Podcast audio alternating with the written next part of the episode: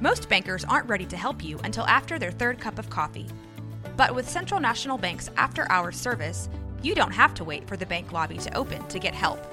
You can contact us from 6 to 8:30 in the morning or from 5 to 10 in the evening, and we'll connect you to a real, live, local person who can answer questions and fix problems 7 days a week.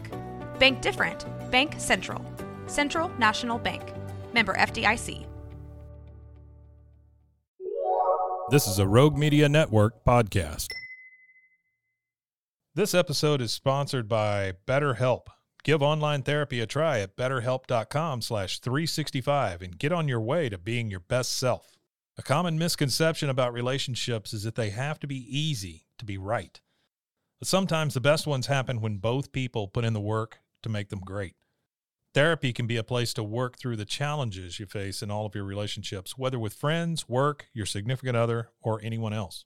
It's helpful for learning positive coping skills and how to set boundaries. It empowers you to be the best version of yourself. It isn't just for those who've experienced major trauma. If you're thinking of starting therapy, give BetterHelp a try. It's entirely online, designed to be convenient, flexible, and suited to your schedule. Just fill out a brief questionnaire to get matched with a licensed therapist and switch therapists anytime for no additional charge. Become your own soulmate, whether you're looking for one or not. Visit BetterHelp.com/365 today to get 10% off your first month. That's BetterHelp, HELP.com/365. BetterHelp.com. This is 365 Sports, powered by Sikkim365.com.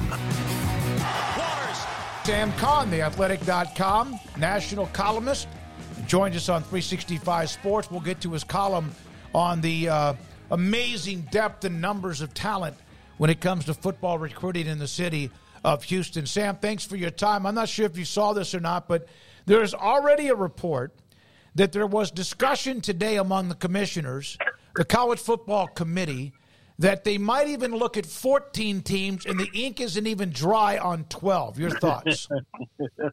I haven't seen that, but I am not surprised.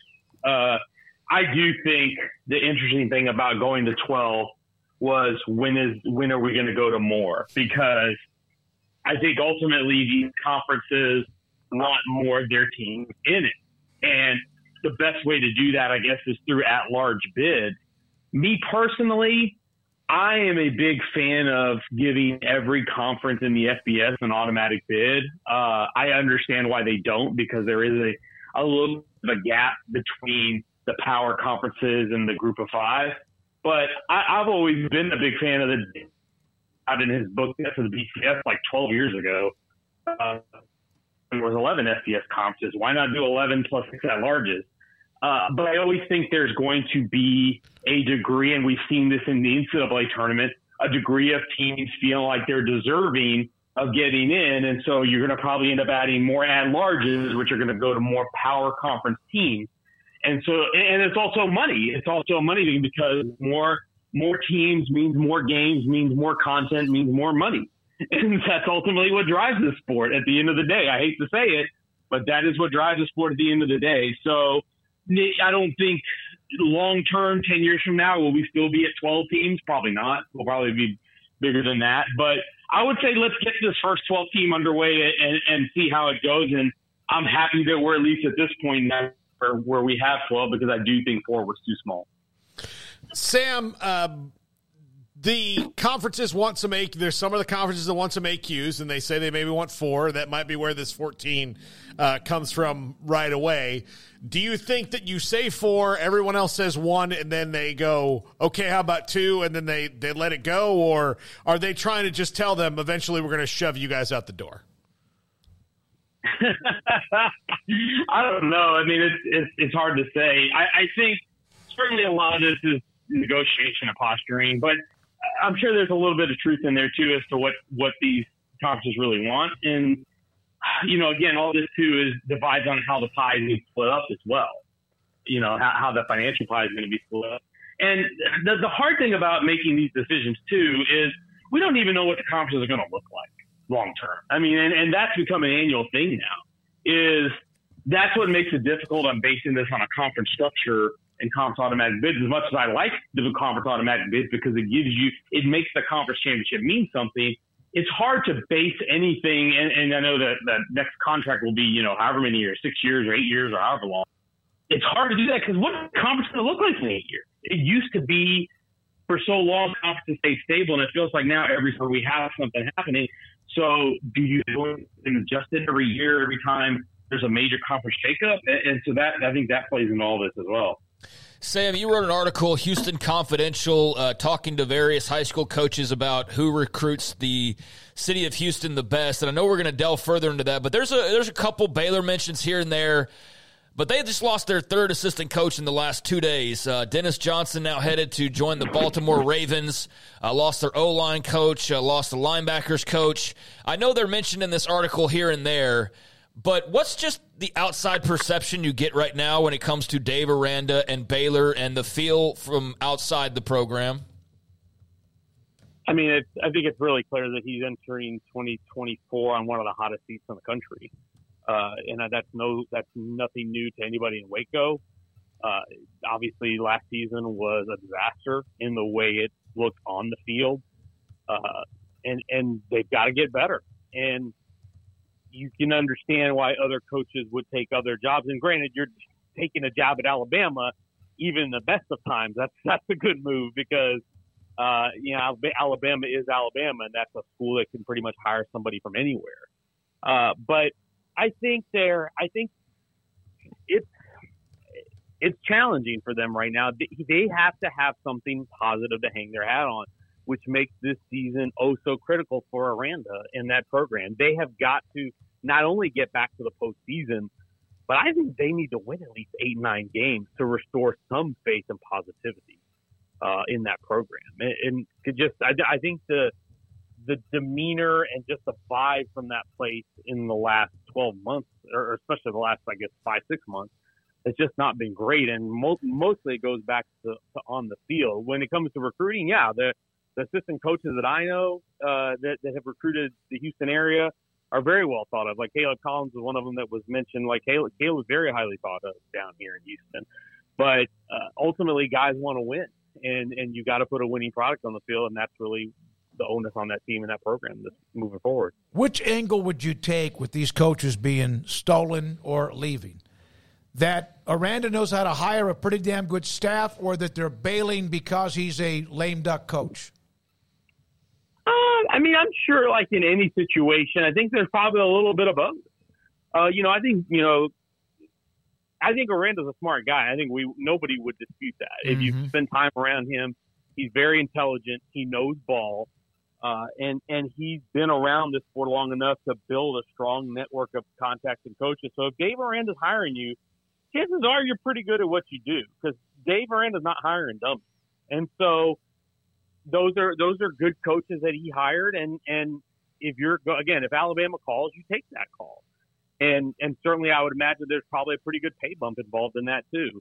But yeah, is there a degree of, hey, it's easier to make a move now because who knows how much longer it's going to last here with Aranda at Baylor? There's absolutely a part of that. You know, on the flip side, you know, when Jeff Grimes was there for a couple of years, you know, before he got let go, after his first year there turning that offense around, I'm sure he had opportunities to go, and he chose to stay because he liked what it was and the atmosphere there, and it was stable. And after they had won the Big 12, it didn't look like they were going anywhere for a while, and how quickly things have changed. So I think there's, like anything, I think there's a little bit of both kernels of truth into those decisions. Sam Khan, TheAthletic.com, with us on 365 Sports. To your column about Houston it being one of the best, recruit hotbed cities, I like to ask this to recruiting people and people who know the business. Sam, if you were a head coach and you were told, we're only going to buy your staff plane tickets to 5 cities to recruit in, Houston would obviously be one of them. What would your other 4 be? Miami, South Florida would be another. DFW would be another. LA, Southern California, and Atlanta. Those would be it. Yep. Those are the 5 to me. I don't think you have to go anywhere else. Certainly, if you're a Big Ten school and you're north of the Mason-Dixon, you probably want something up there. But as far, I mean, I've lived most of my life down here, so brother, give me those five cities. I'll win a national championship if I recruit those five cities. I don't disagree with any of them. I was thinking about perhaps somewhere in Ohio or in Michigan, but no. New Jersey, maybe. Yeah. But I think every single one of those areas, and those are large metroplex areas, but I think you're exactly right. Some are growing, but what they have in Georgia now has been has been smoldering for more than just the last 5 or 6 years. That has fed college football programs and not just the Bulldogs. Yeah, 100%. And it's part of the reason why you got Florida recruits there, the Carolinas recruit there, obviously Georgia and Georgia Tech, the Mississippi schools recruit there. Heck, even the state of Texas schools are now recruiting guys out of Georgia. I remember Dana Holgerson at Houston signed a quarterback from over there last year. I've seen Texas and Texas A&M reach into Georgia in these last few years. So, yeah, that region of the country is growing a lot, and the talent and competition is pretty good. And so you can get strong evaluation. You get some pretty damn good players out of it. So to your article on the city of Houston and its recruiting atmosphere right now, there's a lot of variables in play. But first off, I guess, seems like Willie Fritz is making some moves, and he's out there, and people are noticing it, Sam. Yeah, I would say of all the guys I talked to, I thought Willie Fritz was met with mostly universal praise. And it was not just praise for him, but also coaches noticing that he is out and about a lot more than his predecessor was. Dana Horgerson, obviously a good football coach and a good X's and O's guy, but I think anybody would say recruiting was probably not his favorite thing to do. His previous staff did get some positive marks, like the assistant coaches that were on that staff before, but this one has seemed to hit the ground running in the winter contact period, and I think Willie Fritz has done a good job of just spending time doing the face of the program stuff, shaking hands, kissing babies, spending time with the people out there, even not even just in recruiting, even at on campus at basketball games. You know, when he's at basketball games, he's out there mingling with the people at U of H basketball games, and people notice that and see that, and I think that's making some waves for him. You know, at some point around May or so, Joni Layman is going to send out an email to us about trying to predict the Big 12 football conference. Is that even possible with how many teams are now a part of it? Yeah, I'm gonna have to pass on that because I mean 1 to 16, and so many of these programs are at a similar level. Yep. Which is what makes it hard. It's not like there's really dominant programs that you say, well, their talent level is way above everybody else's. Everyone kind of recruits in the same, like, 40-spot range from, like, the high 20s to the low 50s, maybe, you know, high 60s. It's a pretty close together, I guess, for lack of a better term, everybody's on the same salary cap, you know? Everybody's got different advantages and strengths, but it's going to be really fascinating to see how this conference shapes up in the future with a lot of good football coaches, by the way, too. You talk about, you know, we're bringing in Utah, who's got Kyle Whittingham. Mm-hmm. You're bringing in, obviously the 4 Pac-12 schools, but you also got Willie Fritz coming in now at Houston, and some really good established coaches already in Kleiman and Leipold. And, you know, you're interested to see how, you know, Texas Tech goes moving forward with Joey, and, is TCU going to bounce back? It's really, you know, Gundy's been there forever at Oklahoma State. It's a lot of really good football coaches in this conference. It's going to make it hard to dominate the league, honestly. And staying on Utah a little bit, I think folks who have followed recruiting in Texas closely for years are well aware that they've had plenty of success, whereas in Arizona and Arizona State and I guess Colorado kind of getting back in the fold may have some groundwork to lay, Sam, although Dion can maybe fast forward some of that. Morgan Scalley is a name that you mentioned in the article, and, I mean, he's been like basically an institution recruiting in Texas the last several years, has he not? Yeah, no, I started covering recruiting in 2012, and, buddy, I've been hearing Morgan Scalley's name around these parts for that long, for the last 12 years. There are a few guys outside the state of Texas who recruit the state of Texas, and particularly the Houston area as well as he does. I was not shocked at all, but still it was amusing to hear how many coaches dropped his name to me as somebody who really stood out. And so he's done a really good job. And there's a reason you look at why that program succeeds. They find guys who are not necessarily four-star, five-star types that are developmental guys that they're able to get in the program, develop them, hang on to them, and turn into star football players that help them win championships. It's really incredible what they've done, and he's kind of the tip of the iceberg for that. If you want to do a trip down memory lane on Houston, recruiting Houston, there was a man named Elmer Red. He was on Houston staff when Bill Yeoman was there. I think he was from Lufkin, Texas, and he had as much of a pipeline into Houston as anybody ever has.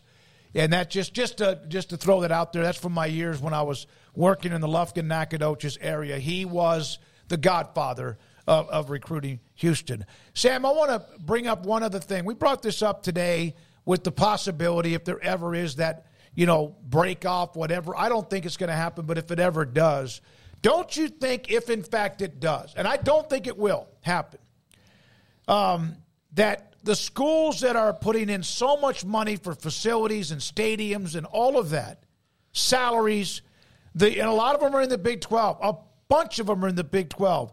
Would that not cripple them, and some of the stuff they've built would just end up being nothing but a bunch of concrete and weeds?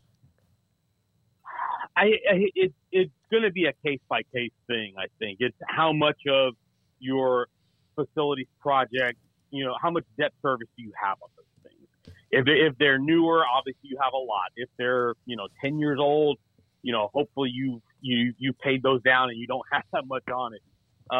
But essentially somebody, that bill's got to get paid one way or another. That'll hurt it. And I think that's part of the issue and why we are where we are today is because revenues in this sport exploded over a couple decades, really it felt like from the mid-90s until, all the way up until now, that these revenues from the TV networks have continued to explode and athletic departments have grown. And so many of these departments now have over $100 million budgets. Mm-hmm. And the place to put those, you're not supposed to really be turning a profit because this is not supposed to be a profitable venture. And so you had to put it somewhere. So you put it in coaching salaries and you put it in facilities. Well, because you could have put it in players then. You could have scared some of that TV revenue back then. But we didn't do it, so we put it into that. And now that the players are going to probably get every athletic director you talk to now, and certainly a lot of the ones I've talked to, feel like within the next 5 years, maybe less, players are going to be sharing in TV revenue. So that means you're going to have to cut back somewhere. And the places that's probably going to get cut back is facilities and coaching salaries. And obviously probably I would think other sports are probably going to factor that in as well, which is really unfortunate because that's going to mean lost opportunities for other players. I would hope that is minimized and that the facilities and the coaching salaries are the ones that are more affected as opposed to opportunities for young people. But I think we all know that, they're going to try to cut things that don't make them money. So that is part of the problem and part of why we are where we are. But yeah, it's going to be difficult, like you said, for the schools, especially schools. I talk about Houston, University of Houston. They have been subsidized by their athletic department a lot over the last 15, 20 years.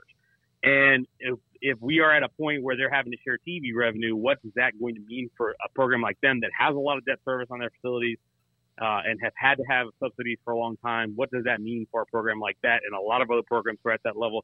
It's going to be really fascinating, and it could be a little scary to learn over time. Thank you, buddy. Appreciate it, Sam Khan. Go to practice. I know you got to go pick up, take somebody to practice, one of your children to practice. Enjoy that. Sam Khan with us. From TheAthletic.com. The article, Houston Confidential, Who's Recruiting the City Best? We asked high school football coaches. It's a lengthy but really good read in TheAthletic.com.